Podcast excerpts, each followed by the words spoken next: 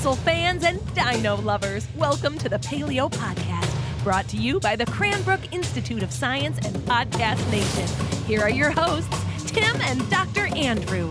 And we are back. Tim, how's it going? I'm good, Andrew. How are you doing? I am super great because we have a lot to cover today, or should I say, uncover today. Do you see where I'm getting at with this? I do. Let's let's just dive right in. Okay, okay.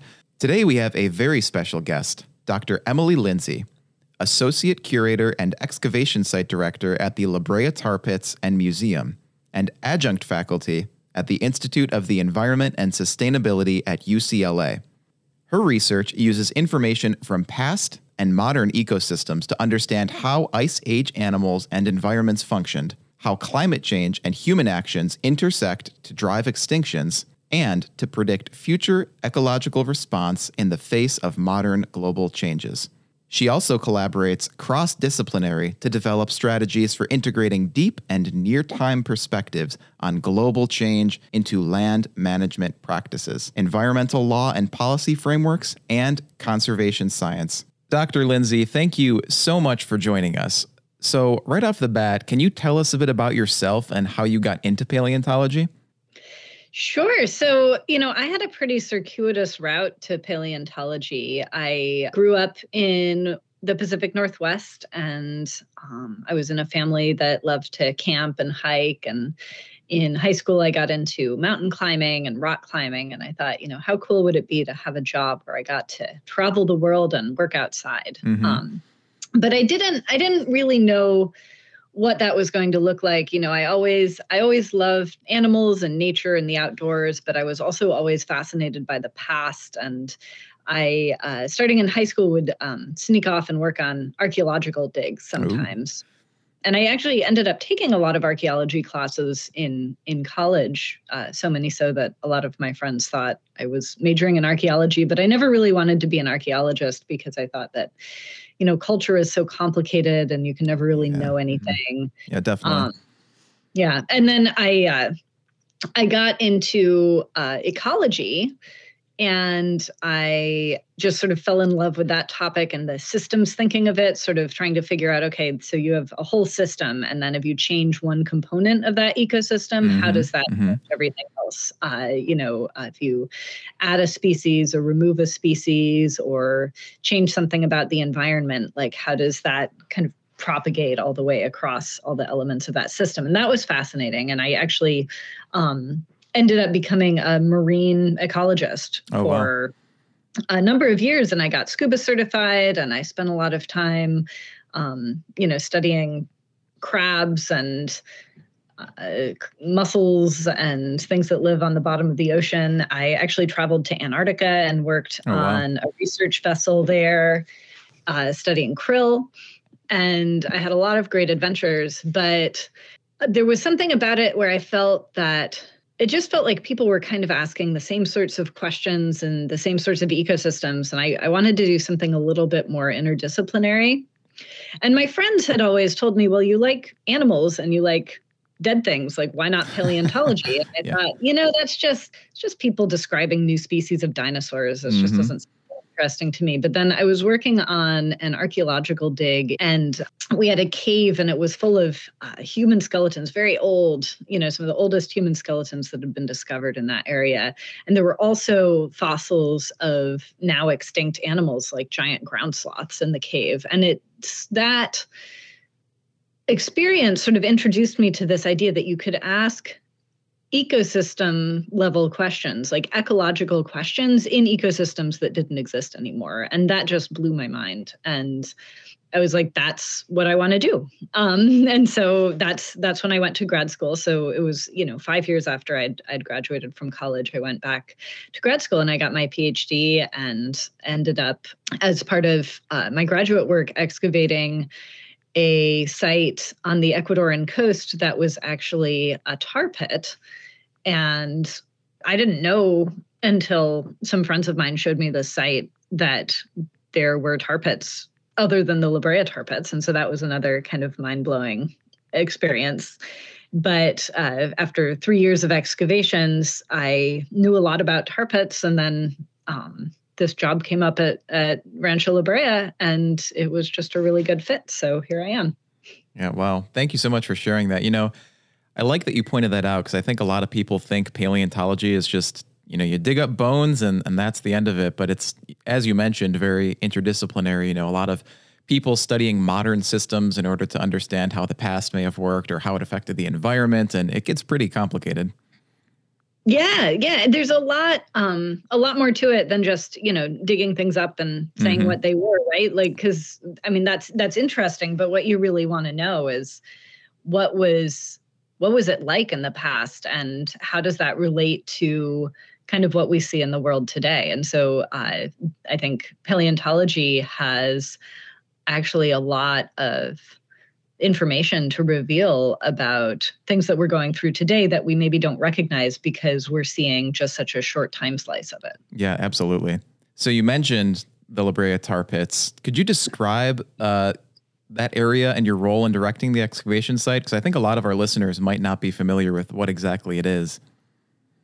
Sure. So the La Brea tar pits um, is actually one of the most important fossil sites in the world. And the reason for that is that there's these uh, underground oil reserves. And because of all the earthquake activity we have in California, there's this one part of the city where there are these little cracks in the ground, and that oil gets sort of smushed up to the surface and forms these shallow pools. And when kind of the lighter parts of that oil, the gasoline and kerosene and stuff evaporate into the air. What's left is this very, very sticky substance called asphalt, or what people colloquially call tar. And it's so sticky that just just a few inches of asphalt is sticky enough to trap something as big as you know a mammoth and so wow. over the last 50,000 years uh, different animals have sort of accidentally wandered into these seeps. Often they're disguised with dust or a thin layer of water on top, and so you don't recognize what they are. And so all of these different animals, everything from you know little songbirds and lizards and rodents, all the way up to saber-toothed cats and mammoths, have gotten stuck in these seeps and their bones have been preserved again by this sort of remarkable nature of the asphalt. And not only animals but also plants tons and tons of plants uh, everything from like little seeds and acorn caps and leaves all the way up to entire tree trunks. And so what the La Brea tar pits has managed to do is capture basically an entire ecosystem across the last 50,000 years of Earth's history. And so the opportunity there for paleontologists like me is that it's it's one of the only places in the world where you can actually ask the sorts of questions an ecologist, a modern ecologist asks in an ancient ecosystem because you actually have all of the components of the ecosystem there. Mm-hmm. Now, sort of the opportunity and the challenge of La Brea tar pits is that it also just happens to be in the middle of the second biggest city in the United right. States. So um, it's it's a great opportunity because it means it was discovered a long time ago. We're able to excavate it year round. So most paleontologists they'll go out for maybe a month in the summer somewhere in some remote area of maybe you know Montana or Utah, somewhere that's hard to get to. Uh, they live in tents for a month and then they bring back all their fossils and spend the rest of the year studying them. Because we're in the middle of Los Angeles and it never really snows, and the people who work at the site live right there in the city, we can excavate it year round. So we've been excavating off and on for the last 100 years. We currently excavate about 361 days a year. And because of that, we've built up a collection of about 5 million specimens that everything, again, from like juniper berries to lizards to giant ground sloths. And we're able to study them and we have visitors from all over the world coming to work in our collections. Well you know i, I went to la brea several years ago and i was i remember i was kind of weirded out because walking up there there was just like an orange traffic cone and then i kept seeing a couple other ones all over the place and the ground was just bubbling next to them and i was like is this okay? Is that normal? But you know that's that's just what it's like there i guess right Yeah, you know, I mean, the same processes that were operating fifty thousand years ago are still operating today in our park, and and you can't really control it, and it's it's it's. Uh, a little bit um it's challenging but it's also it's also kind of this great reminder of you know nature is all around us and it's kind of going to do what it's going to do so there are actually like sections of our parking lot that are now blocked off because a, a tar pit has opened up there, and so right. we've just had to like wall it off and you know not let anyone park there because mm-hmm. it's it's all it's all asphalt now. Yeah, you know when I went there, you were just talking about how many fossils you have. That was like the first thing that that struck me. I got a little bit of a behind the scenes tour. Um, you know, seemingly more and more are being unearthed. You know, to this day, like you mentioned, 361 days per year that you do excavations, but going into those collections, it was just like, you know, as far as the eye could see, shelves with fossils and fossils and fossils. How do you deal with a collection of that size? I figure eventually you're going to run out of room, right?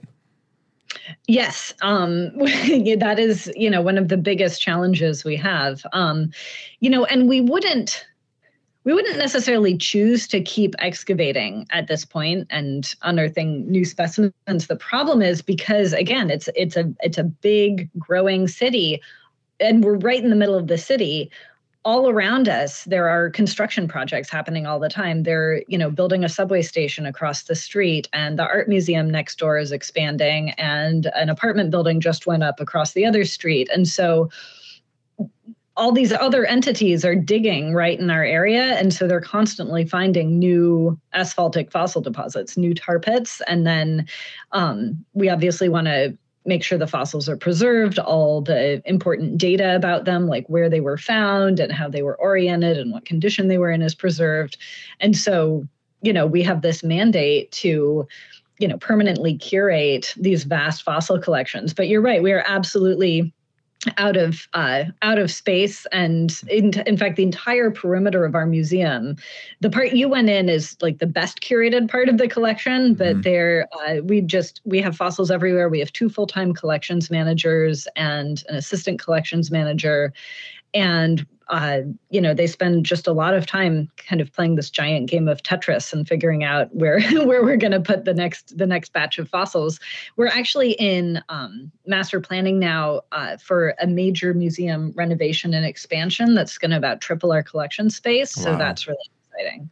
Um, and that will allow us especially to curate parts of the collection that aren't very accessible right now but have actually come to be understood to be extremely important for scientific research. So, of course, you know, 100 years ago, what everybody was really excited about was the saber-toothed cats and the dire wolves and the mammoths and the camels, right? And so they were really focused on these big animals. But the really remarkable thing about the tar pits, again, is that it has this whole ecosystem preserved. We have insects, like like wings and legs of insects, and we have tiny little snail and clamshells, and we have all of these like snakes and lizards and more than 130 species of birds. And it's studying these fossils that is really going to tell us about what the uh, what the environment was like and how it changed as we went through this last major period of global warming coming out of the ice age into the Holocene. And so it's really important that we curate these specimens and make them accessible for research and that's a big part of why we need more space is so uh, so people can actually conduct research on these because we we just don't have the space to sort of properly curate them in a in a research appropriate way right now yeah definitely well all that being said, I know you said you literally have millions of options to choose from. Do you have a personal favorite discovery? Well, my favorite species that we have at the tar pits is the giant ground sloth.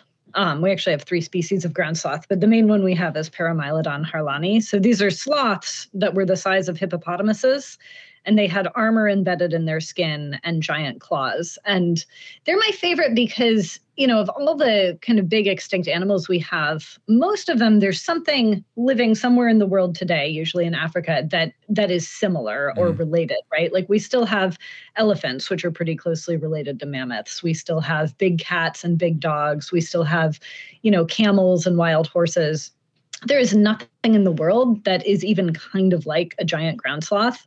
They're just this very weird, uh, lineage um, and and sort of ecotype that's completely gone from Earth. And so those those are my favorite uh, in terms of you know the species that we've found. Um, in terms of discoveries, you know, we're making a lot of discoveries now that were not just focused on the on the megafauna, the big animals, uh, that are really connecting the past, you know, the deeper time, you know, tens of thousands of year history of the Los Angeles basin with the urban nature that we have even in the midst of this mega city today. So we're finding you know, in recent years, we've found a mountain lion, we've found a raccoon, we've found a badger and weasels and foxes. And so I think understanding the continuum of you know so not just not just the story of extinction but the stories of resilience and survival that we're uncovering in some of these species is really cool and inspiring. Yeah absolutely. So when it when it comes to these environmental global changes so there's always a debate as to how much humans are contributing right? So you see this pop up not only for modern climate change issues but also when dealing with the fossil record so, for example, uh, Michigan, we're famous for our mammal fossils from the last ice age. So, most famously, the now extinct mastodon. But you know, there there remains ongoing discussions and debates as to whether it was climate change versus overhunting by humans, or most likely some combination of both of those that led to the mastodon and other animals from this time going extinct. So doing what you do and what you've just described, you also work at this interplay. So, how do you determine the extent to which humans might be involved in global changes like this? And how do you go about communicating that to your audience? That's a great question. So, I think, um, you know, from my perspective, one of the key things is to look, be looking at the right scale.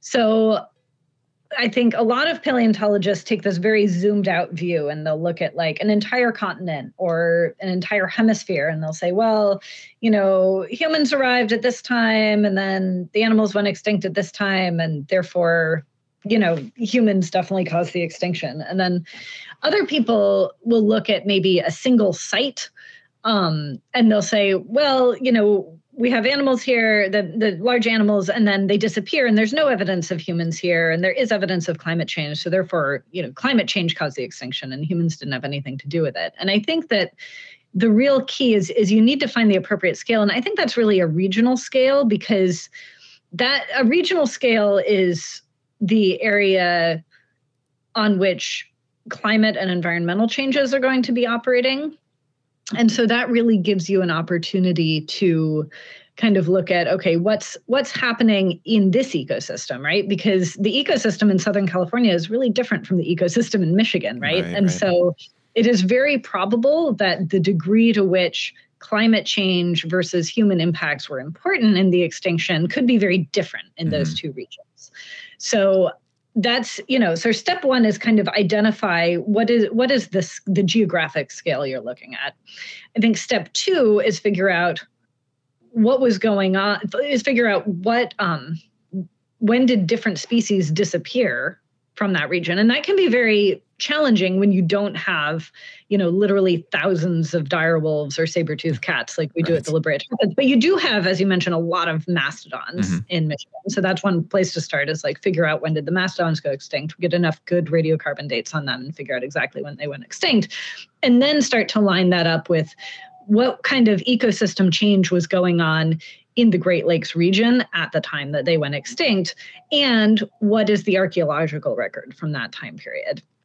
And then, as you mentioned before, you look to sort of the modern landscape and you say, okay, in, in a similar type of environment, how are these two factors interplaying today? Because we are going through, again, very rapid climate warming and in many parts of the world, increasing human population and increasing sort of habitat modification and human impacts. And so you can then look and say, okay, well, we know that in the context of ongoing climate change, uh, these are sort of the interacting factors between environmental change and human activities and how they're impacting large mammal species today. and sort of play that back into the past and uh, you know look for analogies so i think you know it's always hard uh, because we don't have a time machine and we don't have you know video recordings from 13000 years ago so it's hard to, it's hard to look uh, hard to know for certain but that's you know i think we can get much better resolution of the fossil record and um, through kind of intensive radiocarbon dating efforts and then um, we can use that in combination with data from modern ecosystems to start to make predictions about what might have happened in the past. Yeah, definitely. Well, thank you for that answer because, you know, I think it's important to illustrate that this stuff is complicated, you know, and there's not really a one size fits all for a lot of the science stuff. So, thank you for sharing your insight on that. So you shared your background before. It's very clearly, you know, not only impressive, but you have a experience in a lot of different areas. So, do you have any advice for inspiring paleontologists? You know, is a similar path to what you took, what you would recommend for somebody who wants to get into the field? I would say follow your curiosity and your passion because this is a field that requires a lot of hard work, but is really rewarding and really fun. But make sure that you're following what really inspires you and there's so many different questions to be asked in the past, and so many different ways to ask them that there's, you know, I want to say something in it for everyone, but but practically, I mean, there are people who are using like modern biomedical technology to look inside of bones and understand what uh, you know how ancient extinct animals moved. And there are people like me who look at kind of whole systems and understand the interactions between plants and animals and the environment and humans in these systems. And there are people that are using data from the past, like real actual fossil evidence, to actually inform how we manage ecosystems today in the context of modern climate change. So there's a big conservation application to paleontology as well. So there's just a ton of different kind of fascinating avenues to go down with it. In terms of studies, you know, usually people come to paleontology through one of two fields, either through biology, like I did, coming from the sort of looking at modern ecosystems and, animals, or through geology, the study of Earth's history, and then seeing the place of the history of life within that bigger Earth history. So those are sort of the two majors that um, most people would start out in if they were going to go into paleontology eventually.